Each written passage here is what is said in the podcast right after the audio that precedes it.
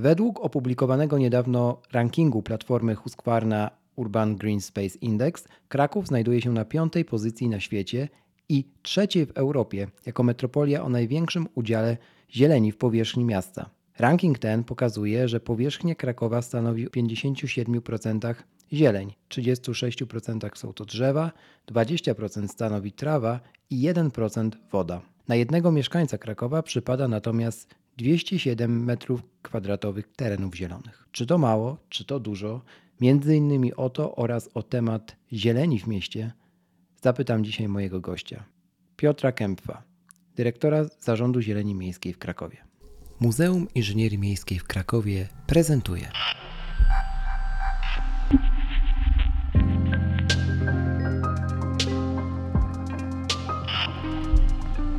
Mimcast. Miasto i my.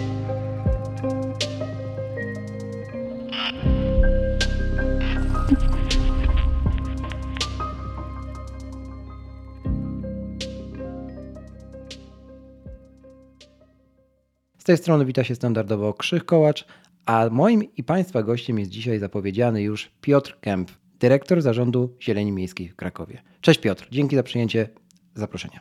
Cześć, bardzo się cieszę, że, że mogę dzisiaj rozmawiać z Tobą. Super. E, zaczniemy sobie od y, właściwie tematu dosyć nośnego, który trafia na pierwsze strony różnych portali miejskich y, czy tych związanych z zielenią, bo właśnie o zieleni w mieście będziemy dzisiaj rozmawiać. I tam pojawiają się różne cyfry, cyferki, tak? Liczby, cyfry, wszelkiego rodzaju klikające się nagłówki. I na przykład jednym z nich jest to, że Kraków znalazł się w lutym bieżącego roku w gronie 16 miast, które kwalifikują się do konkursu o tytuł Zielonej Stolicy Europy 2023.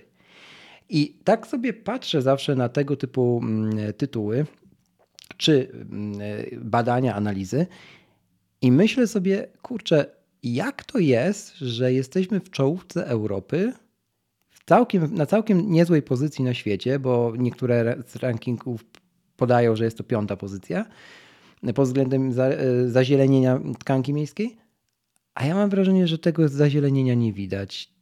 Czy w takim razie coś tu poszło nie tak? Czy to my źle interpretujemy tego typu dane?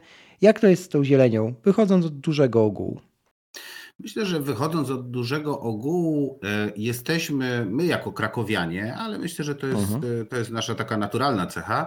E, jesteśmy trochę mało otwarci na to, co jest trochę dalej od nas. Mhm. Ja często na rozmowach o pracę Jedno z pytań, które zadaję kandydatom, to ile jest parków w Krakowie i informacja, którą od nich usłyszę, e, to jeżeli przekroczy 20, to już jest dużo dla, dla osoby nawet starającej się o pracę w zieleni miejskiej, natomiast w praktyce tych parków jest 50, e, co oznacza, że po prostu trochę tej zieleni, którą mamy dostępną w mieście, nie znamy.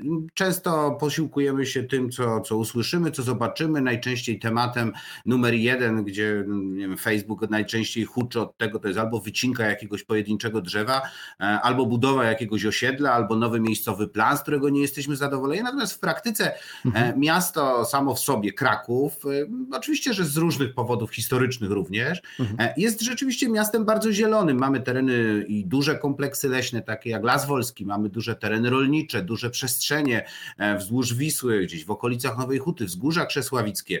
Mamy parki, które są w centrum miasta dostępne, natomiast najczęściej koncentrujemy się się na tym najczęściej, tym, co jest najbliżej nas. I myślę, że to przede wszystkim z tego wynika. No tak, bo mieszkając w blokowiskach czy na większych osiedlach, rzeczywiście tej zieleni aż tak nie widać, jak na przykład kiedy wyjedziemy na obrzeża Krakowa, czy nawet niedaleko za Kraków, chociażby do e, Puszczy Niepołomickiej. Z tym akurat e, nie, nie sposób się nie zgodzić. Zastanawiam się, co jednak można zrobić, planując nowe już inwestycje, o których e, też wspominasz, czy tak zwaną deweloperkę, żeby lepiej wyeksponować, może to jest właściwy trop tego pytania, tak? Y, tę zieleń tak po prostu przed oczy, oczy mieszkańców. Czy to jest i zawsze będzie już ta ciągła walka, walka na linii deweloper, pieniądze, mm, jakby drzewa? Czy jest jednak jakaś droga? Myślę, że tym, e, co jest najbardziej nam, krakowianom, potrzebne w to, żebyśmy uwierzyli trochę w siebie, bo, bo myślę, że też ten konkurs Zielona Stolica Europy to też taki przyczynek do dyskusji, to trochę takie poddanie się jako, jako miasto pewnej analizie niezależnych ekspertów od nas. E, I trochę odwagi nam brakuje właśnie w tym wyeksponowaniu, jak dobrze to nazwałeś. I to są te działania, moim zdaniem, na których przede wszystkim musimy się skoncentrować w najbliższych latach. I to wyeksponowanie nie tylko musi polegać na tym, że będziemy tworzyć e, nowe parki, najczęściej jednak w istniejącej zieleni, e, czyli mhm. trochę zagospodarowując tą przestrzeń. E, nie tylko musimy sadzić drzewa w lesie, żeby te nowe kompleksy leśne powstawały, tylko musimy mieć do nich dostęp. Ja uważam, że po prostu z dostępnością tych terenów zielonych mamy pewien problem w Krakowie. To wynika z tego, że bardzo rzadko możemy między jednym a drugim parkiem iść po prostu na spacer albo mhm. jechać na rowerze. To jest projekt, który, który na pewno wymaga dużo czasu, wymaga dużo ustaleń, uzgodnień i podobnych rzeczy, ale projekt łączenia, taki jak Planty Podgórskie, czyli taki zielony pierścień Krakowa, projekt mhm. Wisła Łączy, gdzie poprzez y, dorzecza Wisły będziemy mogli dotrzeć do bulwarów wiślanych, to jest coś, co powoduje, że za kilka lat powinniśmy trochę inaczej patrzeć na tą zieleń krakowską, dzięki temu, że będziemy mogli po niej swobodnie spacerować. Bo oczywiście e, można powiedzieć, że mamy bardzo dużo parków, ale dużo z tych parków jest niewielkich. Natomiast te niewielkie parki, które będą ze sobą połączone, nagle stanowią o tej wartości zieleni, która jest doceniana właśnie z tych zdjęć satelitarnych, która jest widoczna z góry, z wysokiej, z dużej odległości, ale po prostu tutaj będąc na ziemi, będąc e, po prostu w mieście, często nie zwracamy na to uwagi. Właśnie dlatego, że mamy problem z dostaniem się e, spacerem czy rowerem do kolejnego parku, odkrycia go, czy po prostu zobaczenia. Ten konglomerat parków miejskich, o, których, e, o którego tworzeniu wspomniałeś, rzeczywiście jest taką potrzebą mm, dosyć e, wysoką na, na, na liście, na przykład mojej, na mojej prywatnej liście, jako biegacza, tak? No, osoba biegająca po mieście rzeczywiście chciałaby móc e, przebiec od, od tego brzegu Wisły do powiedzmy oddalonych dość znacznie osiedli typu, nie wiem, Mistrzejowice, tak, osiedle Piastów czy, czy tereny Czyżyn, cały czas będąc otoczona zielenią. I myślę, że to jest faktycznie kierunek, który po, pociągnie za sobą wiele takich ruchów miejskich. Tak? No mamy biegaczy, mamy osoby, mamy cyklistów, tak? gdzie, gdzie ta infrastruktura też ścieżek rowerowych się dosyć mocno w Krakowie rozrasta. I nie chodzi mi tylko o kładkę, bo to był temat zeszłego roku, ale też o w ogóle o modernizowanie nawet ścieżek, samych ścieżek rowerowych. Choć oczywiście każdy, znajdą się też tacy, pewnie spo, całkiem sporo, którzy będą mówili, że jeszcze więcej można by w temacie zrobić. Ale jeżeli te ścieżki puścimy właśnie przez tereny zielone, to już zupełnie inaczej będą też odbierane. No i spacery. My w ogóle w Krakowie mamy, mam wrażenie takie, taką kulturę miejską chodzenia na spacery. Dosyć niespotykaną na przykład w takich miejscach jak Warszawa. Nie, żebym wiesz, prywatnie coś do, do, do stolicy naszego pięknego kraju miał, ale e, rzeczywiście w Krakowie tych ludzi na spacerach, zakładając, że nie ma jeszcze pandemii, widać znacznie więcej. Myślę, że tak. To w ogóle zmieniło się trochę myślenie o zieleni podczas mhm. pandemii, gdzie zaczynamy z niej w trochę inny sposób korzystać. O, może w ten sposób.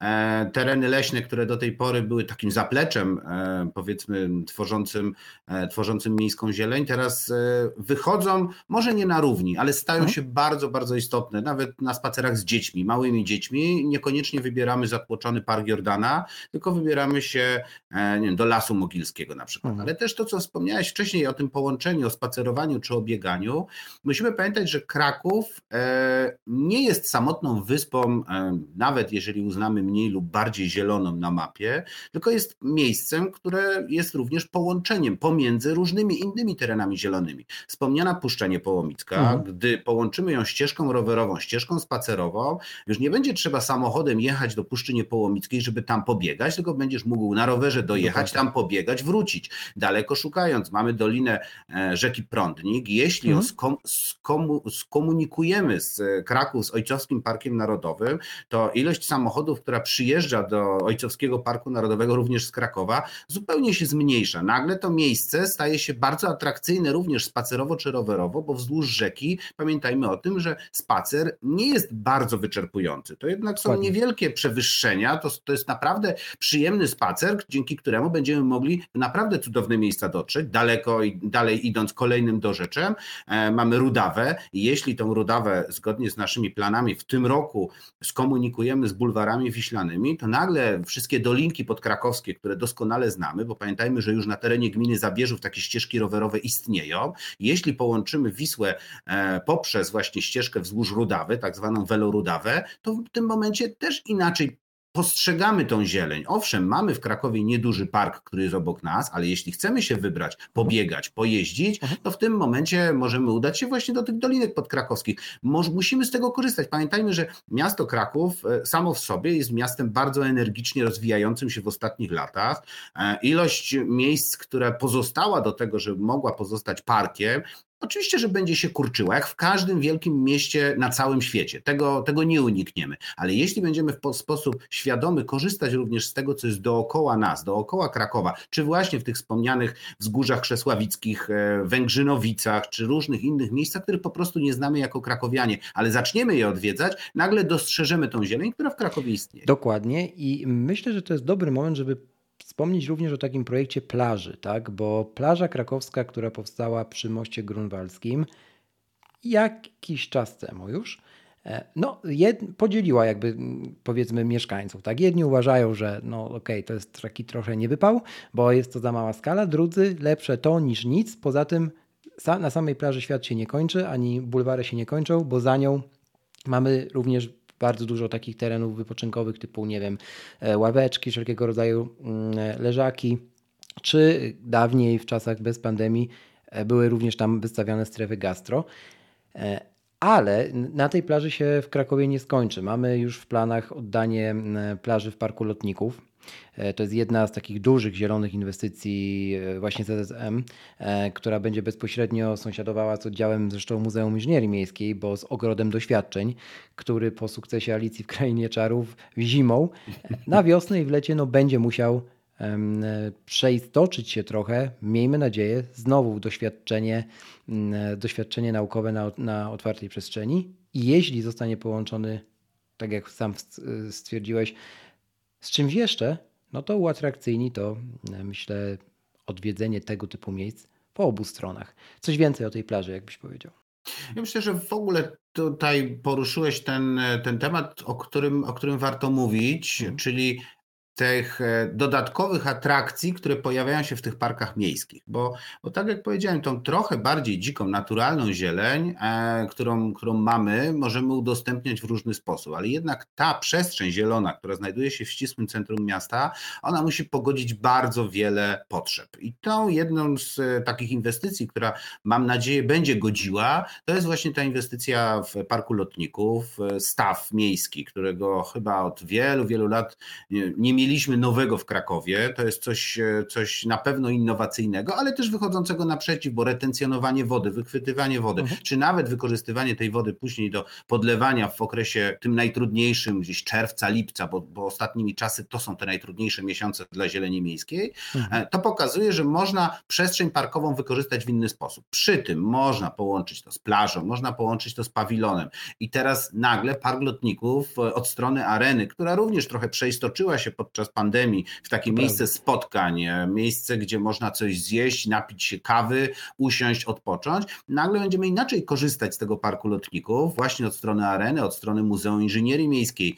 E, w momencie, w momencie nie wiem, nawet e, pewnego zamknięcia, to są tereny, które będą dostępne dla mieszkańców, będą mogły dzieciaki skorzystać z waszych przestrzeni, które, które w fantastyczny sposób tworzycie w tym miejscu. Obok mamy duży plac zabaw, będą mogły się wyszaleć w tym czasie rodzice mogą usiąść, napić się kawy, a to wszystko będzie w lekkim chłodzie, który zawsze zapewnia duży zbiornik wodny. Więc wydaje mi się, że to jest miejsce, które na pewno w 2021 roku będzie chyba tym magnesem numer jeden e, i rzeczywiście bardzo dużo ludzi będzie docierało do parku lotników, e, więc no warto na pewno przygotowywać się na to wcześniej, e, również z planami waszymi, naszymi, tak żebyśmy wykorzystali to jak najlepiej dla korzyści mieszkańców. Tutaj park lotników o tyle będzie też ciekawie skomunikowany również tą zieloną, jakby tym zielonym węzłem e, z Powiślem, tak? No, od, przechodząc od Dąbia tutaj i e, prawda, do, do Tauron Areny, już teraz mamy dostęp na przykład dla cyklistów czy biegaczy kapitalny, A to, o czym wspomniałeś zaś ty, y, o kontekście transformacji w ogóle terenów dookoła kompleksu Tauron Areny Kraków, to tak, ona się dokonała i mam wrażenie, że wszystkim to wyszło na dobre z jednego powodu. W sensie ten gmach przestał być ko kojarzony z betonem.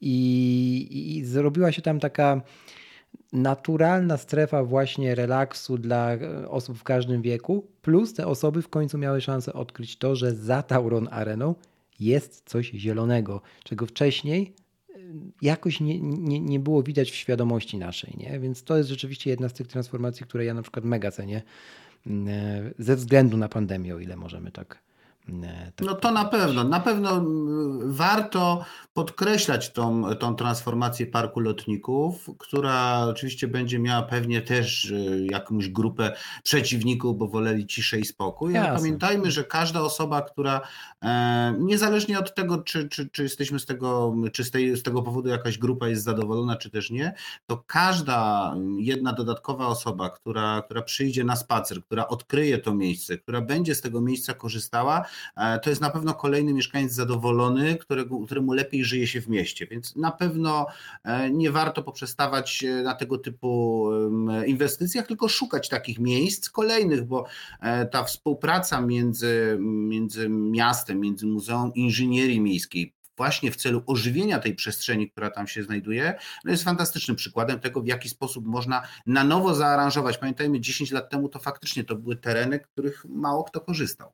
Tak jak mało kto dzisiaj kojarzy, mm, popraw mnie jeśli się oczywiście mylę, mm, takie inicjatywy jak ogrody społeczne czy parki kieszonkowe. Gdybyś mógł coś więcej na ten temat powiedzieć, bo myślę, że warto. Myślę, że warto. Przede wszystkim e, ogrody społeczne, trochę inny temat niż parki kieszonkowe. Temat, który nabiera coraz większego rozpędu, dlatego że my jako, e, jako krakowianie nie mamy takiej tradycji E, takich wspólnych ogrodów. To jest coś, co przywędrowało do nas e, jednak z zachodu, gdzie, gdzie tej przestrzeni publicznej trochę mniej E, z tej przestrzeni publicznej trochę mniej korzysta się w ten sposób. W Krakowie mamy tradycję ogródków działkowych, natomiast ogródki działkowe mają to do siebie, że to jednak jest mikroprzestrzeń zarezerwowana tylko dla kogoś. Ogrody społeczne to jest coś, co e, w fantastyczny sposób wpisało nam się w potrzebę wiem, kontaktu między mieszkańcami. To jest bardzo prospołeczne działanie, w którym e, wokół jakiegoś jednego lidera, który, który zagospodarowuje wspólnie z przyjaciółmi, znajomymi, osobami, które nawet poznaje podczas tworzenia tego ogrodu społecznego, E, przestrzeń miejską, aranżując ją na własne potrzeby. I niezależnie od tego, czy tym ogrodem społecznym będzie miejsce, gdzie będziemy hodować marchewkę, czy będzie miejsce, gdzie będziemy hodować kwiaty, czy będziemy tam zajmować się pomidorami, czy będziemy robić rozsadę, czy będziemy po prostu siedzieć i, i wspólnie ze sobą rozmawiać, to te przestrzenie są niezwykle ważne. Miasto e, nie jest w stanie utrzymywać i udostępniać mieszkańcom każdego mhm. skrawka zieleni, jaki należy do miasta. I warto z tego korzystać, dlatego warto zachęcać ludzi do tego, żeby brali sprawy w swoje ręce, a jak widzimy po, po, po, po tym, jak rozwija się to e, społeczne ogrodnictwo w Krakowie, gdzie co roku kolejne przestrzenie są dodawane e, do tego katalogu ogrodów społecznych, to wydaje się ze wszechmiar to warte wspierania. Wydaje się, że tutaj wyszliśmy trochę przed szereg miast w Polsce, ale widać po innych miastach również, że starają się nadążyć za tym, za tym trendem, który przywędrował do nas e, czy to z Nowego Jorku, czy nawet znane, bardzo dobrze znane ogrody społeczne w Berlinie, e, gdzie, gdzie my do tej pory tych, tych przestrzeni nie znaliśmy i wszyscy są zdziwieni, że można wspólnie hodować warzywa i nikt ich nie kradnie. Więc to też to jest coś, czego musimy się po prostu nauczyć. E, żyjemy w trochę po prostu innych czasach. Natomiast druga, e, druga przestrzeń, o której wspomniałeś, czyli parki kieszonkowe, w naszym przypadku w Krakowie nazwaliśmy je ogrodami krakowian. To są takie mikroprzestrzenie, czasem niewielkie, bo czasem mają tylko kilka arów, a czasem są wielkości niewielkiego parku. To są przestrzenie dedykowane mieszkańcom właśnie tym, którzy mają deficyt tych terenów zielonych obok siebie największy. Czyli mieszkając na jakimś osiedlu, można zagospodarować, zaaranżować tą przestrzeń ten sposób, żeby ona trochę łączyła wielopokoleniowość, czyli mamy miejsca, gdzie osoba starsza może usiąść, poczytać książkę, e, mamy miejsca, gdzie dziecko może, nie wiem, poskakać na trampolinie, możemy, możemy spotkać się ze znajomymi i usiąść nawet w niewielkiej przestrzeni.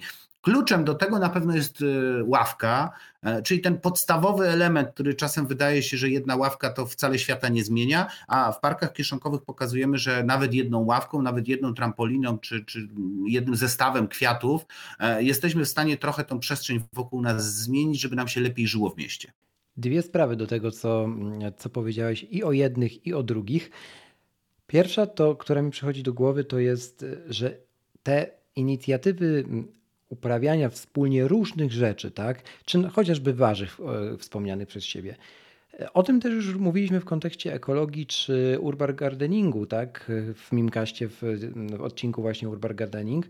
I e, to dzieje się nie tylko wewnątrz dziedzińców kamienic, chociaż też to też jest swego rodzaju mikropark, albo może być, myślę, że tak, e, ale też bardzo często i to widać nawet na naszych balkonach, tak, że, że okazuje się, że można pomidory e, sobie hodować przy odpowiednim e, oczywiście badaniu tematu na, na, nawet na balkonie, czy, czy prostego rodzaju zioła i, i to jest coś, myślę, takiego, co uznałbym prywatnie za najprostszy krok w kierunku ekologii, takiej zdrowej ekologii. Wiesz, bo to też, i o to też chcecie dzisiaj zapytać, może nawet to jest dobry moment. Co jako, wiesz, zarząd zieleni miejskiej możecie zrobić, żeby trochę odmitologizować ten temat ekologii albo zdjąć z niego tą taką fasadę, że to, to jest dla specjalistów, albo z drugiej strony, no jest na to moda, to prawdopodobnie nie jest to warte zachodu, nie? Bo popadamy trochę w skrajności. Tak? Najpierw nikt nie mówił o ekologii, teraz wszyscy mówią, a gdzieś Jan Kowalski jest pośrodku i nie wie dalej, co ma robić. Zdecydowanie tutaj e, należy szukać e, rozwiązania właśnie w postaci tych czasem najprostszych działań, e, podobnie jak przy parkach kieszonkowych, tak samo przy, przy właśnie tych ogrodach społecznych, czy nawet o tych balkonach, czy o tej ekologii, jak, jak mówimy. Każde miejsce ma znaczenie. To, to nie ma mm, absolutnie dla nas, czy to będzie ruchliwa ulica i tworzenie parku linearnego na Ruczaju, czy będzie to właśnie wspomniany przez Ciebie balkon na każdej, w każdej tej przestrzeni przestrzeni możemy czuć się dobrze, możemy czuć się naturalnie i możemy mieć blisko siebie przysłowiową marchewkę, czy po prostu kwiaty. Zachęcanie mieszkańców do tego, żeby uczestniczyli z nami w projekcie, który cieszy się ogromną popularnością, czyli kolejne łąki kwietne w Krakowie, e, gdzie chcielibyśmy, żeby te łąki kwietne również na balkonie, w doniczce, czasem w niewielkiej doniczce wyrastały i cieszyły, żeby można było obserwować to na co dzień. I to jest właśnie uczenie tego, e, tego bardzo zdrowego podejścia do miasta, bo każda, e, nawet najmniejsza doniczka, która, która będzie się zieleniła na, na balkonach naszych, jest zawsze wartością dodaną dla tej zieleni, którą widzimy. To jest zawsze wartość, która, która absolutnie jest e, nie do przecenienia i co ważne, to jest też ta wartość angażowania mieszkańca, tego poznawania, tego odkrywania właśnie przez pandemię e, hodowania warzyw, hodowania mm. kwiatów, spotykania się. To jest coś, co, co jest niezwykle istotne, bo myślę, że też wynika z tego, że e, odkryliśmy te balkony przez pandemię na nowo. To czasem były nasze przestrzenie, w których mogliśmy zaczerpnąć świeżego powietrza, powietrza, czy powiedzmy, że czystego powietrza, bo jednak od wiosny do jesieni większych problemów z tym powietrzem nie mamy w Krakowie i faktycznie z tego zaczęliśmy korzystać. Nagle e, balkony przestały być tylko miejscem, gdzie trzymamy rower przez okres zimowy, tylko pojawiła się, pojawiła się choinka w doniczce mm -hmm. i ona stała przez całą zimę na balkonie, a teraz może, można ją przywieźć do zarządu zieleni, możemy ją posadzić w lesie. Więc to jest nagłe bardzo przyspieszonym, bardzo przyspieszonym tempie taka lekcja korzystania z przestrzeni. Ta przestrzeń niezwykle ważna, to również jest ten balkon. I niezwykle ważny jest również fakt, o którym wspomniałeś, że niekoniecznie trzeba wyrzucać choinki żywe po Bożym Narodzeniu na śmietnik. A nawet nie powinno się tego robić, bo można im dać drugie życie.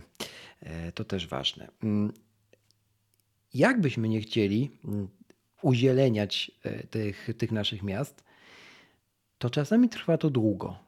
I jakbyś mógł powiedzieć z perspektywy Was, jako instytucji, która trochę tym wszystkim zawiaduje, oczywiście nie, wiem, że nie w 100%, jak wygląda taki proces projektowy mm, zazielenienia, powiedzmy, pewnej przestrzeni w mieście, tak? Jakie to są etapy i być może dlaczego niektóre po prostu muszą potrwać? To rzeczywiście czasem jest proces, który, który mieszkańców drażni, że to trwa tak długo i, i, trudno jest się z tym nie zgodzić. Ja też jak przychodziłem do, do urzędu, też w głowie mi się nie mieściło, że pewne procesy muszą trwać. Najdłuższą inwestycją trwającą, którą dopiero teraz rozpoczynamy proces realizacji, to jest remont Parku Bednarskiego, e, gdzie miasto przez ostatnie bodajże 20 lat próbowało uzgodnić z wojewódzkim konserwatorem kształt tego remontu. Więc to pokazuje, jak czasem skomplikowane są e, te relacje między urzędami. I myślę, że to z tego wynika, że e, potrzeby, które mamy dotyczące przestrzeni wspólnej, każdy urząd trochę w inny sposób e, rozumie. Może w ten sposób należy do tego podejść. My podchodzimy do tej przestrzeni, że chcielibyśmy, żeby była jak najbardziej zielona. Ktoś, kto odpowiada za drogi rowerowe, chciałby, żeby ta przestrzeń zielona była udostępniona w pełni dla rowerzystów, więc najlepiej, żeby była tak poprowadzona, co wymaga oczywiście skonsultowania, wrysowania i przeanalizowania, którędy najlepiej, żeby można było to ze sobą połączyć. Do tego wszystkiego musi to być zgodne z miejscowym planem zagospodarowania przestrzennego, za mhm. który odpowiada Wydział Planowania oraz, oraz Rada Rada Miasta Krakowa, który takowy plan uchwala. Potem to wszystko trafia do e, Wydziału Architektury, który musi stwierdzić, że to wszystko jest zgodne z miejscowym planem zagospodarowania przestrzennego i technicznie wykonalne, a to wszystko jeszcze może nam się bardziej komplikować, jeżeli to jest przestrzeń zabytkowa, która wymaga dodatkowych uzgodnień, czy to z wojewódzkim, czy z miejskim konserwatorem zabytków. Więc tych elementów, które po drodze musimy spotkać, i tu jeszcze, żeby była jasność, to jeszcze wkraczamy tylko i wyłącznie poruszamy się powiedzmy w przestrzeni Krakowa przestrzeni miejskiej, tak. no może poza wojewódzkim konserwatorem zabytków, ale na przykład już ścieżka rowerowa, która będzie poprowadzona na wałach, na przykład Rudawy, czy nawet e, większej rzeki jak Wisła, musi być w pełni skonsultowana i uzgodniona z na przykład wodami polskimi, dla których e, wały są po prostu urządzeniem hydrotechnicznym, nie są miejscem rekreacji, okay. tylko urządzeniem, mhm. które musi spełniać swoje normy, żeby mieszkańcy Krakowa czuli się bezpiecznie. W związku z tym kolejne, nawet nasze szalone pomysły, pomysły na to, żeby ścieżka była poprowadzona w ten czy inny sposób, e, wymagają kolejnego uzgodnienia, więc cały czas przesuwamy się w tych szczebelkach. Nie twierdzę, czy to źle, czy to dobrze, żeby była jasność, bo uważam, że każdy odpowiada za to, co zostało mu powierzone, każdy mm, stara się wykonać swoją pracę jak najlepiej, natomiast niestety e, czasem trwa to dość długo. E, czy oczywiście pomijam fakt e, ustalenia, czy na pewno działka należy do miasta, czy też nie ma jakichś roszczeń mm, dawnych mm. spadkobierców i tym podobne, czyli znowu Wydział Skarbu. Więc to są skomplikowane procesy i uważam, że proces, w którym od rozpoczęcia inwestycji e, do realizacji na przykład parku większego lub mniejszego, na przykład parku Reduta czy parku w Czyżynach, który był robiony z budżetu obywatelskiego okres 3-4 lat, jest dobrym tempem, tak bym powiedział. To ja mam od razu pytanie, bo wywołałeś konkretnie ten park, a ponieważ pojawia on się nawet u najpopularniejszych youtuberów w tym kraju, Park Reduta, to nie mogę Cię nie zapytać, jak już mam tę okazję, jak to się stało, że w Parku Reduta mamy więcej koszy e, niż parku? Koszy na śmieci. Myślę, że to, myślę, że e, znaczy, to są na pewno e, dwa elementy, o których musimy pamiętać. Jeden mhm. to jest taka subiektywna ocena tego, co widzimy w tej chwili. E, I oczywiście kosze rzucają się w oczy, dlatego że jest ich dużo. Natomiast pewnie będą mniej się rzucały w momencie, gdy poczekamy lat kilka, bo rośliny urosną, zaczną być mniej widoczne, przestaną się tak rzucać w oczy. To jest jedna. Drugie, musimy pamiętać o tym, że został tu zastosowany dość odważny zabieg projektantów, w którym cała mała architektura jest w bardzo charakterystycznym i chyba bardzo rzadko stosowanym, bardzo jasnym kolorze, co też powoduje, że rzucają one się w oczy. Czy był to dobry zabieg, czy był zły, no to już kwestia, kwestia oczywiście do projektantów. I oczywiście ostatni element, y, który, który decyduje o tym, to wielkość parku i tak zwane przeliczenie ilości koszy na e, metry kwadratowe parku, gdzie jeżeli sumujemy i zastanowimy się nad tym, czy czy jest ich dużo, to sami to analizowaliśmy i okazuje się, że tych koszy jest mniej niż na plantach, przeliczając oczywiście na metr kwadratowy, tylko tutaj jest trochę terenu leśnego, w związku Dokładnie. z tym w niektórych miejscach jest pewnego rodzaju zagęszczenie. Niemniej na pewno warto wyciągać wnioski z tej oceny dość subiektywnej i tej krytyki, która się pojawiła. E, próbujemy przekuć to e, trochę, trochę może nie w sukces, ale próbujemy przekuć to w trochę neutralizując to, e, okay. tworząc w tym miejscu pierwszy w Krakowie park, w którym będzie będzie można sortować śmieci. To oczywiście też wymaga bardzo okay. skomplikowanego mhm. procesu, dodatkowego miejsca przechowywania i tym podobne, ale faktycznie w Krakowie, ale nie tylko w Krakowie, tylko w ogóle w Polsce e, nie mówi się o tym i być może też przez przypadek e, okaże się, że jest to przyczynek do jakiejś szerszej dyskusji na temat sortowania śmieci w przestrzeni publicznej. No jesteśmy przyzwyczajeni w domu, e, że plastik trafia tam, gdzie ma trafić, papier tak. trafia tam, gdzie ma trafić, odkładamy Że już to szkło. jednak robimy. Dokładnie, mhm. robimy i jest to odruch. Natomiast mhm. idąc po ulicy, nie zastanawiamy się nad tym, tylko wrzucamy wszystko do jednego kosza na śmieci, co oczywiście na pewno ekologiczne nie jest i na pewno jest trochę wbrew tych, tym nawykom, do których próbujemy sami się przyzwyczaić, sortując w domu. E, widać już, e, nie wiem, e, podczas wyjazdów na wakacje w Słowenii, która wcale nie jest jakimś na pewno krajem, który jest przodownikiem w różnego rodzaju rozwiązaniach, tylko raczej jest tej E, Europy Środkowo-Wschodniej, normalną rzeczą już były kosze, które na, na ulicach były e, koszami, w których można było sortować te śmieci. Więc być może ten park Reduta i ta dyskusja o tych koszach e, spowoduje, że będziemy inaczej patrzeć też właśnie na tą przestrzeń publiczną i na to podejście do śmieci, które po prostu musimy zmienić również w przestrzeni publicznej. Niesamowicie ważną kwestię poruszyłeś, że też praca zarządu zieleni miejskiej, czy w ogóle osób odpowiedzialnych za konstruowanie konstrukcję, za budowę, za tworzenie tych zielonych przestrzeni polega również na zbieraniu informacji zwrotnej i wyciąganiu wniosków, żeby, żeby było jeszcze lepiej, jeszcze mniej widocznie i, i żeby te projekty były bardziej przemyślane. I to myślę jest szalenie istotne, w sensie nie podchodzenie też zero-jedynkowo do sukcesu czy, czy do porażki. Tak? Tak sobie jeszcze myślę o tej współpracy między tyloma podmiotami, to co ty powiedziałeś e, przed momentem. Jak ty oceniasz, jeśli chodzi mm, o Kraków, tutaj lokalnie pytam, e, tą współpracę właśnie, to wspólne zaangażowanie wielu decyzyjnych organów, żeby coś zielonego miało szansę, mówiąc tak bardzo metaforycznie, wyrosnąć?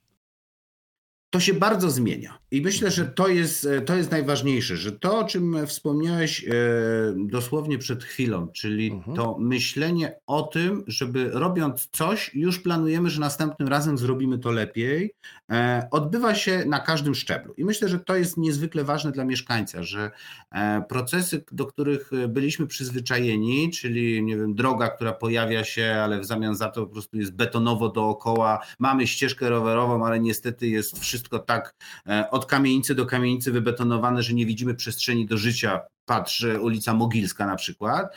E, zaczyna się zmieniać, bo projektowanie ulic, które już nie podlega pod zarząd Zieleni Miejskiej, e, zmienia się, gdzie staramy się wspólnie, czy to z zarządem dróg miasta, czy to z zarządem inwestycji miejskich, od razu wprowadzać takie rozwiązania, w którym ulica będzie przestrzenią publiczną, bo nie możemy zapominać, że ulica oprócz tego, że komunikuje nas, możemy samochodem gdzieś dojechać, to jednak ulica jest również najczęściej tym miejscem, z którego najczęściej korzystamy, idąc, na, idąc do sklepu e, i same proste ławki, same pojawiające się pojedyncze drzewa, które będą po, po drodze e, przez nas spotykane, e, powodują, że w trochę inny sposób podchodzimy do tej ulicy i w inny sposób z niej korzystamy. Więc ja widzę dużą zmianę, niezależnie od tego, o którym urzędzie mówimy, bo pamiętajmy, że miasto jest niezwykle skomplikowane. E, mówimy nie tylko o ulicach i ZDMK, czy tym ZIMie wspomnianym, ale mhm. również e, miejska sieć ciepłownicza, e, czy wodociągi, to również te instytucje, które mają bardzo duży wpływ na zieleń. Mówimy tutaj o odstępstwie od przebiegu tych wszystkich rur, które znajdują się pod ziemią, sadzeniu na tym krzewów i tym podobnych rzeczy. Dawniej było to niemożliwe, teraz znajdujemy wspólnie z nimi rozwiązania typu w niektórych miejscach ułożenie po prostu warstwy przepuszczalnej, albo zrobienia kawałka e, chodnika z kostki brukowej, która jest rozbieralna, która będzie przebiegała po, po właśnie wspomnianej na przykład sieci ciepłowniczej nagle okazuje się, że możemy to zrobić. Więc myślę, że to jest coś, co się zmienia, ale tutaj to łączy się z tym Twoim stwierdzeniem wcześniejszym, czyli tym wyciąganiem wniosków, bo pamiętajmy, że to, e, to wszystko, o czym w tej chwili rozmawiamy, jest niezwykle istotne e, w kontekście tego pytania, które zadałeś, dlaczego mhm. czasem coś trwa długo. Mhm. Czyli my w tej chwili realizując jakiś park, to jest park, który zapoczątkowaliśmy w realizacji 3-4 lata temu. E, mamy do czynienia w tej chwili, jeśli chodzi o miasta, z niezwykłą dynamiką zmiana pod, zmiany podejścia do zieleni, wartości zieleni i korzystania z tej zieleni, również przez pandemię. Potrzebują mieszkańcy coraz więcej takiej naturalnej przestrzeni i ta przestrzeń naturalna będzie się pojawiała, będzie udostępniana z jak, najmniejszym, e, z jak najmniejszą szkodą dla tego środowiska, nawet udostępniając jakiś park, ale to musi znowu potrwać. Czyli mhm. cały czas wyciąganie wniosków z tego, co zostało zrealizowane, realizowanie, ale również to planowanie musi być niestety trochę dłuższym procesem i myślę, że to też będzie widać. Więc mam nadzieję, że koniec końców będziemy w stanie mówić o tym, że w naszych miastach żyje się lepiej, ulice są bardziej zielone, a ta zieleń jest dla nas bardziej odczuwalna. Ale to wymaga czasu.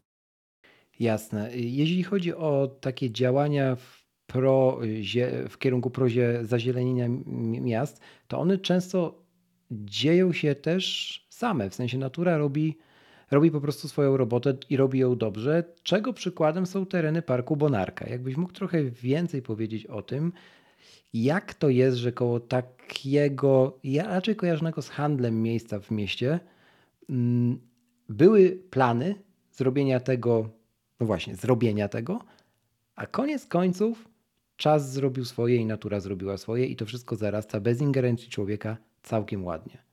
Tak, to jest zdecydowanie e, fenomenalne miejsce, żeby można było zobaczyć, w jaki sposób postępuje sukcesja naturalna, nawet w takich przestrzeniach e, e, zagospodarowanych, jakimi są parki, bo do tej pory, powiedzmy, że z, tych, z tej czwartej przestrzeni, tak zwanej, czyli tej dzikiej przyrody, która gdzieś się zadomowiła, najbardziej znane są dla nas Park Zakrzówek czy Kamieniołom Libana. Mhm. Natomiast w tym wypadku, przy Bonarce mówimy o przestrzeni parkowej, która kiedyś, jak jeszcze zakłady Bonarka działały, kiedy tysiące pracowników tam podążało, taka przestrzeń była potrzebna, była utrzymywana. W momencie, gdy przestrzeń stała się przestrzenią handlową, e, zostało to po prostu porzucone. E, my zamieniliśmy to, ten teren na teren leśny, gdzie, gdzie ta ingerencja nasza jest zupełnie mniejsza. I czekaliśmy. I było kilka pomysłów, e, różnych większych lub mniejszych, związanych z budżetem obywatelskim, ale czas mijał, przyroda robiła swoje i nagle okazuje się, że rzeczywiście ta przestrzeń została e, w sposób fenomenalny zagospodarowana. Warto przejść się, obserwować, zobaczyć, jak to działa, tylko trzeba też pamiętać, że to jest coś za coś i to jest e, absolutnie naturalne, czyli to nie jest też dostępne dla wszystkich. I to jest ten, to pytanie, które pojawia się właśnie przy tej dzikiej przyrodzie, przy tej naturze, która wkracza do centrum miasta, bo osoby, które już mają pewnego rodzaju problemy e, z przemieszczaniem się, mówimy tu o osobach na wózkach lub osobach z wózkami, czyli z małymi dziećmi, nie mogą w sposób swobodny z tego korzystać. Więc to jest ten, ten, to, to miejsce styku e, i dyskusji, jak daleko powinniśmy posuwać się, e, jeśli chodzi o miasto, e, w zagospodarowaniu i udostępnianiu tej przestrzeni, e, bo jednak ta przestrzeń naturalna, przestrzeń dzika, długa dyskusja dotycząca przebiegu Parku Rzecznego Wilga, czy w ogóle samego remontu Parku Rzecznego Wilga, i gdzie jest ten złoty środek? Nam wydaje się, że zrobiliśmy właśnie, znaleźliśmy ten złoty środek Parku Rzecznym Wilga, który jest bardzo naturalny, ale jednocześnie dostępny dla osób e, z niepełnosprawnościami. E, jednocześnie Park Bonarka w tej chwili jest bardzo naturalny, ale nie jest dostępny dla wszystkich. W związku z tym tu warto zastanawiać się nad tym, że być może przebieg przynajmniej jednej ścieżki, być może przebieg drogi dla rowerów, żeby można było skorzystać również z tego w inny sposób, ale faktycznie podglądać, jak może wyglądać park, który zostanie bardzo dziki i bardzo naturalny. Na koniec jeszcze mam do Ciebie pytanie łamane na zadanie, ale to za chwilę. Mm, zanim to, to chciałem Ciebie jeszcze dopytać o kwestię mm, wydarzeń plenerowych. E, dlaczego? Dlatego, że one mimowolnie łączą się z zielenią i w dobie pandemii cała kultura, nie mówię tylko o muzealnictwie, ale w ogóle kultura czy, czy branża eventowa, będzie coraz bardziej skręcała w kierunku wydarzeń w plenerze. I pytanie też, jak chronić tę naturę, o którą najpierw my walczymy, tak?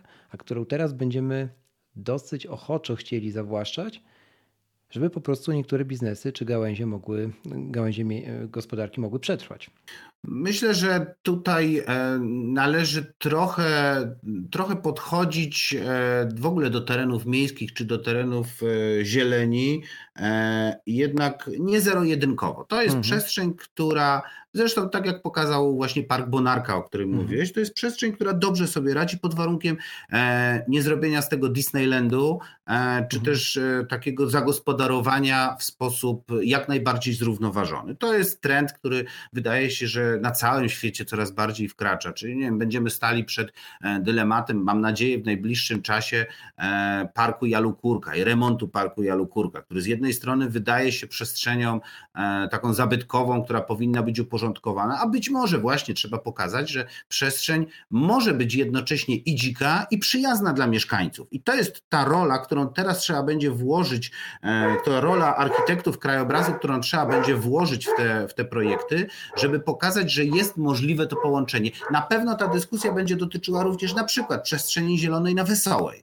bo Wesoła jest takim naturalnym miejscem, gdzie zarówno e, przestrzeń powinna znaleźć się dla takiego, nazwijmy, luźniejszego podejścia do zieleni, czyli e, takich przestrzeni, jak znamy z Bezogródka, czy, czy, czy mhm. na przykład z Dolnych Młynów, czyli taka przestrzeń, niech będzie gastronomiczno-kulturalna, trochę w cudzysłowie to kulturalna, ale również przestrzeń typowo kulturalna, gdzie będziemy mieli możliwość posłuchania koncertu w plenerze, spotkania mhm. się w plenerze i trzeba się do tego przyzwyczaić, więc musimy pokazywać takie przestrzenie i mam nadzieję, że na przykład ten Park Jalukurka w centrum miasta będzie taką przestrzenią, którą po raz, po raz odkryjemy na nowo, ale też będziemy mogli zagospodarować ją na nowo. Mam nadzieję, że taką przestrzenią będzie na przykład Park Grzegórzecki, gdzie jest dzika, naturalna przyroda, ale jednocześnie mamy zabytkowe budynki, które będą służyły różnym celom. I myślę, że to jest droga, którą e, zarówno my, jak i każde miasto będzie podążało. Odwracając trochę poprzednie pytanie, są też tereny, na przykład dziedzińce muzeów, e, które nie są zagospodarowane stricte zielenią, a chciałyby tę zieleń wprowadzić i przede wszystkim otworzyć się na wydarzenia w plenerze odbywające się właśnie na tych dziedzińcach. Między innymi w Muzeum Inżynierii Miejskiej, które przechodzi teraz, a właściwie to już przeszło część sporej modernizacji. No i mamy ten nasz dziedziniec. Co ty, mm, jako osoba, która dużo wie o zazielenianiu tkanki miejskiej, doradziłbyś nam, żeby, żeby właśnie móc wyprowadzić te wydarzenia nasze czy móc ich więcej organizować, kiedy już lockdown się zakończy, a my będziemy mogli wrócić do jakby większej socjalizacji, czy też otworzyć się na, na zwiedzających, mówiąc zupełnie wprost. Na pewno elastyczność, na pewno elastyczność przestrzeni, dlatego że nie jesteśmy w stanie e, razem z Wami być pewnym, mhm. E, jak ta przestrzeń będzie w najbliższym czasie funkcjonowała. Oczywiście możemy sobie wyobrażać, że będzie to przestrzeń, która będzie tym zapleczem muzealnym, a być mhm. może będzie miejscem spotkań, a być może będzie miejscem, gdzie będą się odbywały w ogóle jakieś, jakieś większe spotkania, więc na pewno elastyczność w podejściu do tej przestrzeni. Myślę, że tutaj E, wszelakiego rodzaju rozwiązania e, połączeń drewna z zielenią. Mhm. Tutaj niezależnie od tego, jak, jaką, jaki stereotyp jest wokół donic, które pojawiają się w przestrzeni miejskiej. A jaki jest? Że jednak drzewo powinno żyć w naturalnej przestrzeni, powinno, powinno zapuścić korzenie. I absolutnie się z tym zgadzamy, ale są miejsca, właśnie takie jak dziedzińce muzealne, czy różnego rodzaju place, takie jak plac przed Muzeum Narodowym na przykład, które potrzebują tej elastyczności, bo w tym roku chcemy posiedzieć w cieniu drzew, każdy w odpowiedniej odległości od siebie, ale być może w przyszłym roku przy reorganizacji tego placu, rozstawiając te meble w trochę innej konfiguracji lub dokupując jakieś inne, będziemy mogli stworzyć przestrzeń do zorganizowania jakiegoś koncertu i spotkań mieszkańców. Będziemy mogli znowu korzystać z tego miejsca jako placu. Kolejna przestrzeń e, powinna pojawić się czy to na obrzeżach, czy w środku. W tej chwili na pewno duże drzewa, bo te duże drzewa dają możliwość korzystania z tej przestrzeni przez cały rok, bo jednak okres upalnego lata, jak widzimy na placu, e, na rynku podgórskim, jeśli to jest pozbawione całkowicie drzew, właściwie jest wyłączone z użytkowania w okresie lata. I to jest cały mankament tego typu rozwiązań, więc na pewno elastyczność w podejściu do przestrzeni. Nie stać nas na to, żeby przestrzeń w mieście, tak cenna przestrzeń, jak na przykład dziedziniec Muzeum Inżynierii Miejskiej, było tylko i wyłącznie skierowane na, jedną, na jedno rozwiązanie. Musimy tutaj być bardzo elastyczni i myśleć o tym, że może wydarzyć się e, kolejny lockdown i będziemy z tej przestrzeni po prostu korzystać inaczej. Muzeum będzie zamknięte i tylko mieszkańcy będą mogli przyjść i posiedzieć w cieniu drzew na ławkach. I tyle.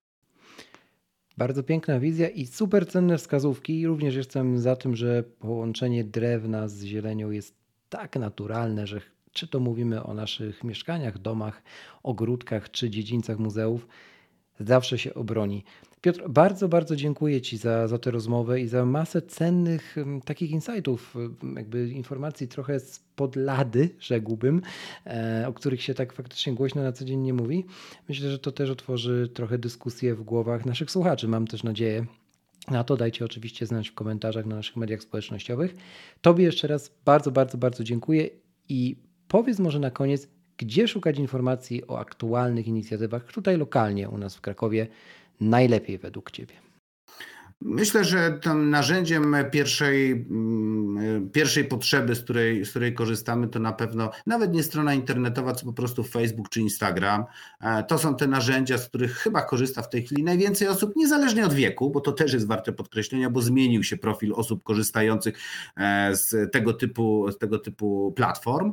E, I to jest coś, gdzie znajdziemy najświeższe informacje i na pewno będziemy wiedzieć najwięcej o różnego rodzaju spotkaniach, inicjatywach, akcjach sadzenia miejscach spotkań, czy konsultacjach społecznych, czy też e, tym, co wydarzy się w najbliższym czasie. Więc na pewno tego typu e, platformy koniecznie zaglądać, czy miejskie, czy wasze, czy nasze. Wszyscy staramy się być na bieżąco i odpowiadać mieszkańcom na bieżąco, bo wiemy, że teraz informacja e, jest, że tak powiem, ważna, póki jest świeża.